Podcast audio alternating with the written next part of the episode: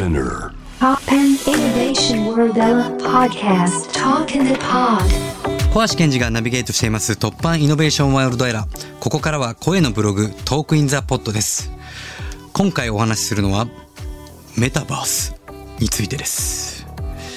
いやーまあメタバースっていう言葉が界隈で聞こえてきて、まあかれこれ、まあ、数年経ってると思うんですけど、未だにメタバースって何ぞやっていう方もたくさんおられるんではないでしょうか。まあね、あの、わかりやすいとこで言うと、ゲームのフォートナイトとか、NFT なんかも、今後ね、こう、メタバースの世界で、いろいろこう、活用されていくと思うんですけど、なんかあの、昔の映画で、あの、レディープレイヤー1っていうね、あの、スピルバーグの映画で、まあ、まさにこのメタバースの世界、まあ、それがゲームの中ではあるんですけども、まあ、実際にもう現実を超越していくような体験になっていくみたいな、世界が訪れるみたいな映画で、まあ、まさになんかこのコロナ禍でぐっとそのメタバースっていう世界が近づいたんじゃないのかなというふうに、まあ、感じて、なんか、いや本当に10年後、20年後、メタバースの方がむしろ優位になっていく世界って起きてっちゃうのかなみたいなそれに対してのやっぱいろんな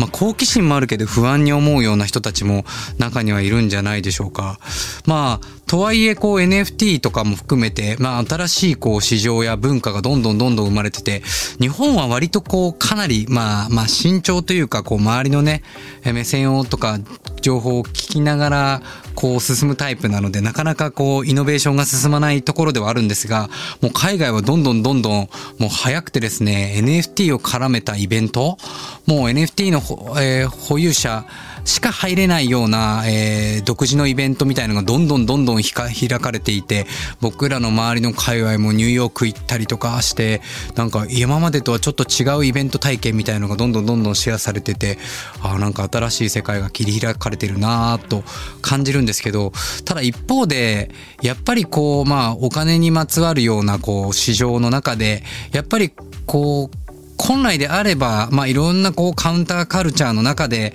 やっぱ本質的により良い世界に変わっていくべき世界が、どっかやっぱりなんか急ぎ足の中で、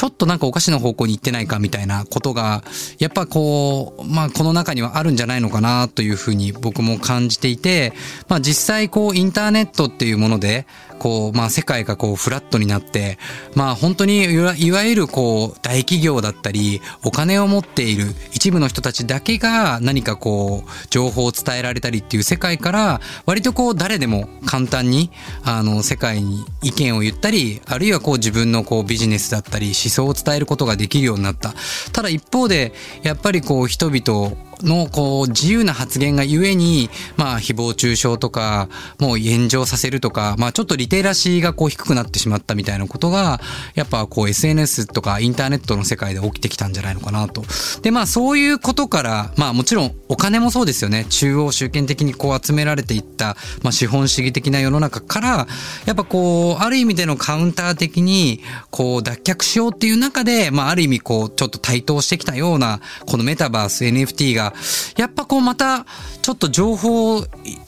あの、持っていたりとか、お金を持っている一部の人たちのゲームになっちゃいけないんじゃないかなって、やっぱすごく感じていて、まあメタバースみたいなものがやっぱり出てくるんだったら、本当により良い世界が、あの、まある意味で、こう、メタの世界で体験した、まあ、人間のあるべき姿というもの、思想というものが、あの、体験しつつ、そこで体験したものが、まあ、実際自分たちの世界にも生かされていって、より良い世界になっていくような、なんかそんなきっかけの使い方になっていったらね、こうメタバースの世界もより良くなるんじゃないのかな、というふうに思います。で、まあ、実際にあの、まあ、メタバースの世界ではないんですけど、僕にとってなんかイベント作りって、ある意味こうメタバースの世界に入り込んんだ非日常の体験なんですよね。で、まあ、かれこれ自分が作ったのもそうですけど、行ってきたイベントの中で、まあ以前にも、あの、この番組の中でもお伝えしたバーニングマンなんていうのも、まあ、まさに一週間砂漠の中で、えー日常のこの常識からは、えー完全に逸脱した、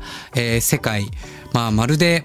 本当にあの人間のこの、ま、愛の循環というこうギブアンドギブっていう本質的なあの利他の世界で回ってるようなそんななんか壮大なあの日常では決して体験できないような経験を実際にするとたった一週間なんですけどやっぱ人生観がゴロッと変わってなんかこう自分のあのまあ元の生活に戻った時もこの感覚を何かこう作れこの世界の中で作れないかっていう風な少しずつ行動に変わっていくみたいなことが、やっぱ僕の、えー、過去の体験の中でもありましたし、あるいはこう、あの、え、デンマークのね、あの、コペンハーゲンっていう首都のど真ん中にクリスチャニアっていう、まあ、自治区があるんですけど、そこはもう完全に、あの、国の持ってるルールとは違って、まあ、ルールってどっちかというと今まで人を縛っていくルールだったんですけど、なんかそこのルールは割とユニークで人を解放していくルールなんですよ。例えばですけども、まあ、そこの大きなこう参加条で書いてあるのが、ドンラン、ハバファン、ノーフォトみたいな、あ、ドンラン、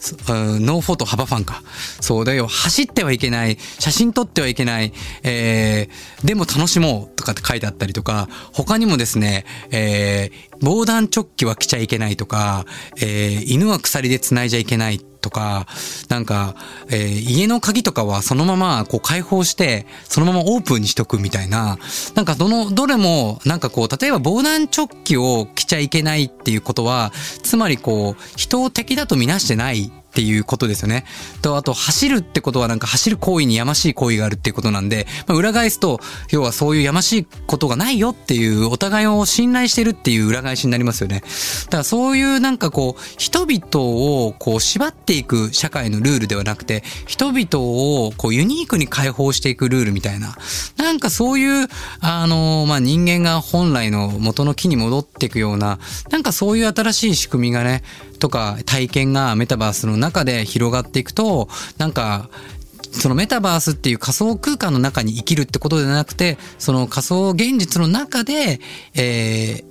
出会った体験とか経験をもとに、まあ自分たちのあの人生の中にの、あの、生きるこう、すべとして取り入れられて、この世界がより良くなっていくんじゃないのかなと思うんで、まあなんかそういう視点で見たら、決して、あの、もう一つの世界っていうのも悪くないのかなと。まあ、またあのね、テクノロジーやそういうメタバースがあることによって、割とこう、都会の中で仕事しなきゃいけなかった人たちも、まあ本当に大自然の中で生きられるようになるんで、割と実は自然と近くなる一つのツール、道具なんじゃないのかなと思うので、まあ、いずれにしても、まあこの世の中にあるどんなものも使い方間違えるととんでもないことになるので、やっぱきっとこの世界、この時代に起きているものっていうのは全て意味があるので、それをどう生かすも殺すも自分たち次第、我々次第、やっぱその使い方をより良い使い方にして、より良い自分たちの人生につながっていけばいいなと思いますので、今後も、あの、メタバース、もちろん NFT も含めて大注目していきたい。まあそれがね、Web3.0 のえー、世界だと思いますので、えー、これからますます、えー、僕もうまく取り入れながら、えー、楽しんでいきたいなと思います。